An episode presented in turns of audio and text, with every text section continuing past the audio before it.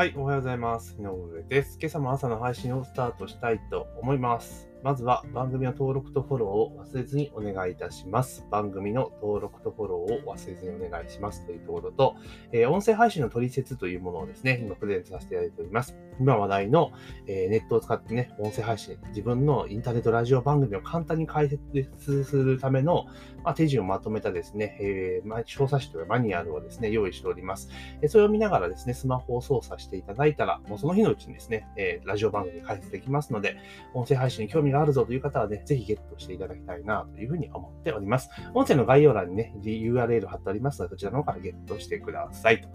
いうところで、今日はですね、コロナ禍2年目、採用活動に異変、えー増える学知化なき就活生というね、記事がありましたので、それについて読んでいきたいなというふうに思っております。で、記事の冒頭はですね、新型コロナ禍が2年目に入り、就職先生に異変が広がっている。企業説明会や採用面接はオンライン方式が浸透し、就活のニューノーマルは定着したかに見える。その一方でコロナ流行で大学時代に留学や体育会活動が制限された結果、十分な自己 PR の材料を持たないまま就職活動に臨む学生が増加。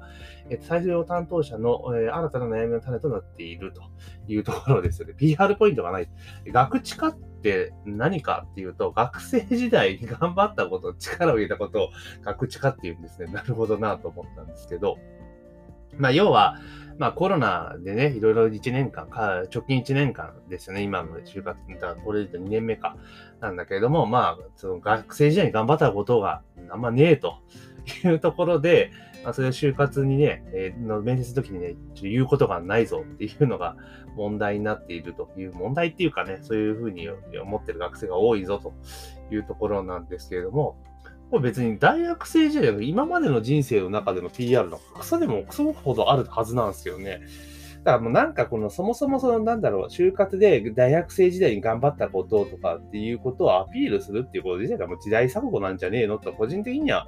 思ったりするわけなんですよね。うん。で、まあ結局今までの最近の就職活動で言うと、要は学生時代に、大学とか入った後に、例えば留学者に部活頑張ったりとかして、まあそのでね、こう、チームワークの大切さを学びとか、まあそういうのを言うんですよね、きっとね。別に意味なくねえかって思ったりはするんですけれども、まあだから、まあそもそもね、こう日本のこの、なんだろう、新卒一括採用っていうのはもうやめた方がいいと思うんですよね。あとそれと、あの、終身雇用ってもの自体がもうそもそも崩壊しているわけですから、ね、この新卒一括採用もそうですし、あとやっぱり雇用をもっと流動化させるってことを考えた場合には、もうちょっと、その、なんて言うんだろう、解雇しやすい環境を作っていかないとダメなんじゃないかなと、個人的にはずっと思ってます。これ何度も言ってますけれども、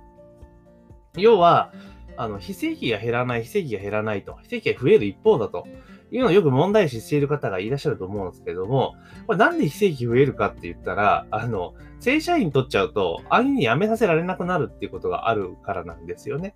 うん。だから企業としては、当然景気のね、波によって、その、なんていうかな、雇用を、まあ、調整するってことは、もう当然事業なのでしていかなければいけないわけじゃないですか。で、その雇用の、雇用とかその世の中のね、景気のこう、なんていうの、上下によって、その雇用がね、ちょっと守られないとか、そうなってくるときに、出てくるべきところは行政だと思うんですよね。そこだから、雇用のね、支援をしたりとか、あの、金銭的な支援をしたりとかして、まあ、極力維持してくださいね。まあ、特に今回のコロナのような緊急事態の場合は、その期間限定で維持してくださいねっていうふうに、えーして解雇はしないようにしてくださいっていうふうにした方がいいはずなんですよ。で、結局、その正社員って本当にその一回採用したらと、あの、まあ、正社員に限らずですが、あの、一回採用してしまうと、本当そう簡単に辞めさせられないんですよね。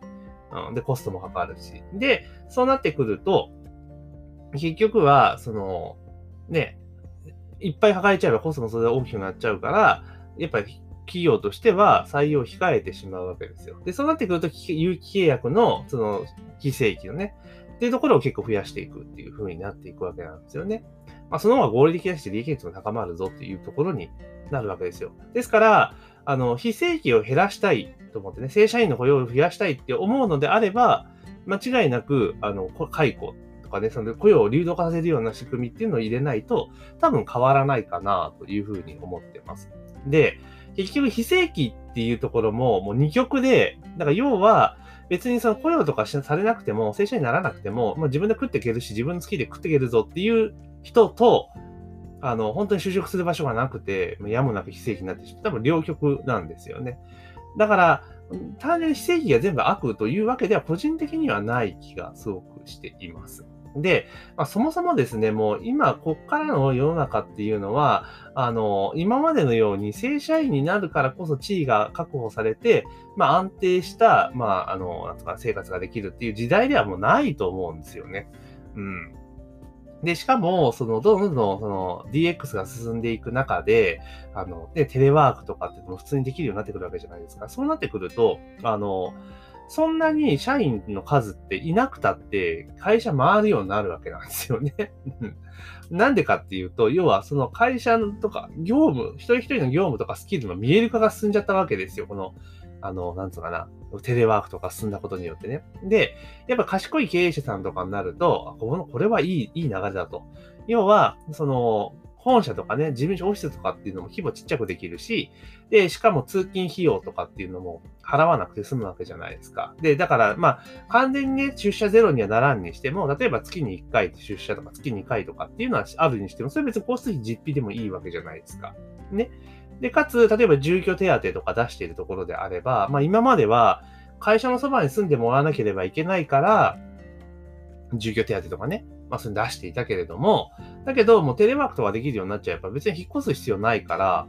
ね、あの、今ご自宅、今お住まいのところでから通ってくださいね、仕事してくださいねってことができるわけですよね。で、そうすると、その、通勤費用もそうですけど、住居費用のね、補助も必要なくなるわけです。そしたら一気にコストダウンできるわけですよね。でもちろん転勤で、転勤っていう概念がそもそもなくなりますよね。もちろん、飲食とかそういったところは別ですよ。普通の、なんかオフィス系の事業とか、そういうことは全然可能になるというところでいくと、もうかなりのコストダウンができるというところなんですね。で、しかも人数少なくできるから、かなり効率的にいけると思うんですよ。で、そうなってくると、もうそもそも正社員とかっていう概念ではなくて、もう一社に勤めるじゃなくて、それこそ複数社に勤めるっていうことも、まあ、全然必要になってくるんじゃないかなと思います。で、今日本って結局は、あの、フリーランスって結構ね、社会的地位が低いわけですよね。銀行からお金借りれないとかね、いろいろ、えー、部屋を借りれないみたいな。まあ、サラリーマンであることが、まあ、ベストみたいな風潮はあるんですけれども、だけども、もうそういう時代でもないので、まあ、どんどんどんどんですね、個人が自分のスキルを高めていって、まあ、稼ぐ、フリーランスとして稼ぐ、もしくは、えー、起業して稼ぐっていうような、まあ、流れにしていった方がいいんじゃないかなっていうふうに思いますよね。うん。で、そうすれば、そう、新しい企業が立てば立つほど、雇用の機会は生まれるわけだし、で、そこにどんどん転職をしていくというふうになっていったらいいんじゃないかなというふうに私は思っています。なので、こうやってね、ちょっとね、話全然それちゃってますけど、そのね、コロナで活動量が減ってしまって、学知化がないと。だからアピールできないぞって言って、そもそもそんな自分のアピールとかする、そういった学生時代の頑張りとか、そういう定性的なことでアピールするってことじゃ、そもそもやめたらいいんじゃないのって思うんですよね。うん。だから、その結局は、企業が欲しいことっていうのは、なんつうかな、考える力じゃないですか。要は学生って結局は学生までってえ答えがあることに対して取り組んでやるわけですよね。問題解決してるわけじゃないですか。でも、あの会社員だったら答えがないわけですよね。答えがない中で問題を解いていかなければいけないってことになってくると、使う頭が全然違うわけですよ。うん。だから、それを例えば測る一つとして、そのなんだ、自己 PR とかそういうので面接で見てたのかもしれないけれども、そんなのも適正検査の中でやろうともできるじゃないですか。うん。ね、だそういうの、そういうのでやって見ていくっていうところを増やしていったらいいんじゃないかなっていう。ただ単純にその暗記をしてやる学力とかなんて見る必要なくても、だから見るべきものって、例えばまあ英語とかだとちょっと読める、英文が読めるとか必要かもしれないけれども、ただ例えば社会とかそういう歴史的なことって別に調べりゃわかることだから、だから重箱の隅を作るような就職試験っていうのもやめた方がいいんじゃないかなと思います。むしろ考えさせるとか、あとグループでなんかディスカッションしたりとかワークをしたりとかするようなものにしていった方がいいような気はするんですけど、ね、ちょっとね、話はかなりそれちゃいましたけど。だから、まあ、そもそも何が言いたいかっていうと、まあ、新卒一括採用ってもうやめたらいいんじゃないんですか？というところなんですね。で、私前々から言ってますけれども、あの、大学卒業したらそのままみんなね、えー、なんかもう一斉に大量生産型じゃないけど、就職するってやめたらいいんですよ。そもそも、えー、その、高校卒業してすぐ大学ってね、大学ってその専門職を、専門的なことを学ぶ期間じゃないですか。だけど今って結局は就職予備校になってるわけだから、何度も言いますけど、大学卒業したら、あ、大学じゃ高校卒業したらまず社会人になると。うん。で、社会人になって、で、自分で一生仕事一通り学んで、社会でルールを学んで、いろいろキャリアを積んで、で、3年から4年、5年ぐらい働いた後に大学進学したらいいんですよ。したら5年間働いて学費ぐらい稼げるんじゃないですか、自分で。ね。で、その後に、えー、卒業した後にもう一回再度就職するか、古巣に戻るかで選択すればいいわけです。そしたらこういったね、しょうもない問題っていうのはなくなるわけですよね。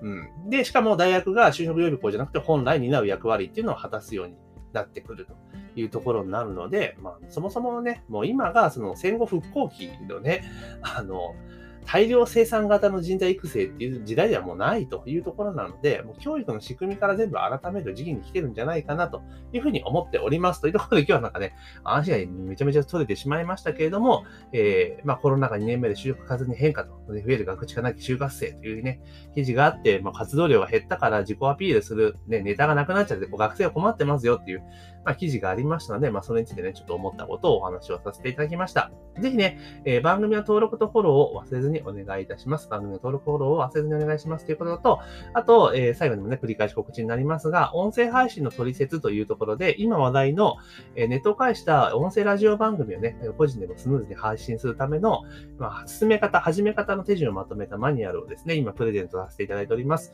えー、音声の概要欄にね、URL 貼ってありますので、そちらのリンクからご請求いただければというふうに思っております。というところで、えー、本日の朝の配信は以上とさせていただきます。今日も一日頑張っていきましょう。